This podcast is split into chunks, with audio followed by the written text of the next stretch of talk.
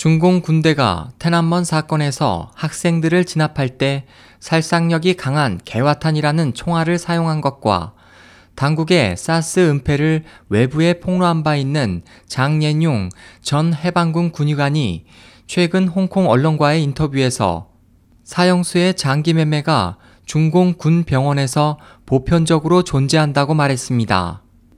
또 정부 고관 등이 이용하는 해방군 301 병원도 처형장에 가서 사형수의 장기를 탈취했다고 증언했습니다.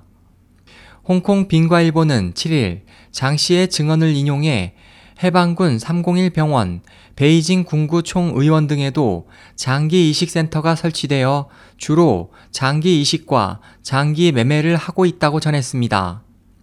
장기 이식은 수익률이 높고 병원과 의사들의 회색 수입원이기도 합니다. 장 씨에 따르면 장기를 얻기 위해 병원 측은 경찰, 검찰, 법원과 결탁해 처형된 장기를 얻거나 아직 숨이 남아있는 사형수를 병원에 옮겨 장기를 적출하여 이식에 사용하는 경우도 있습니다.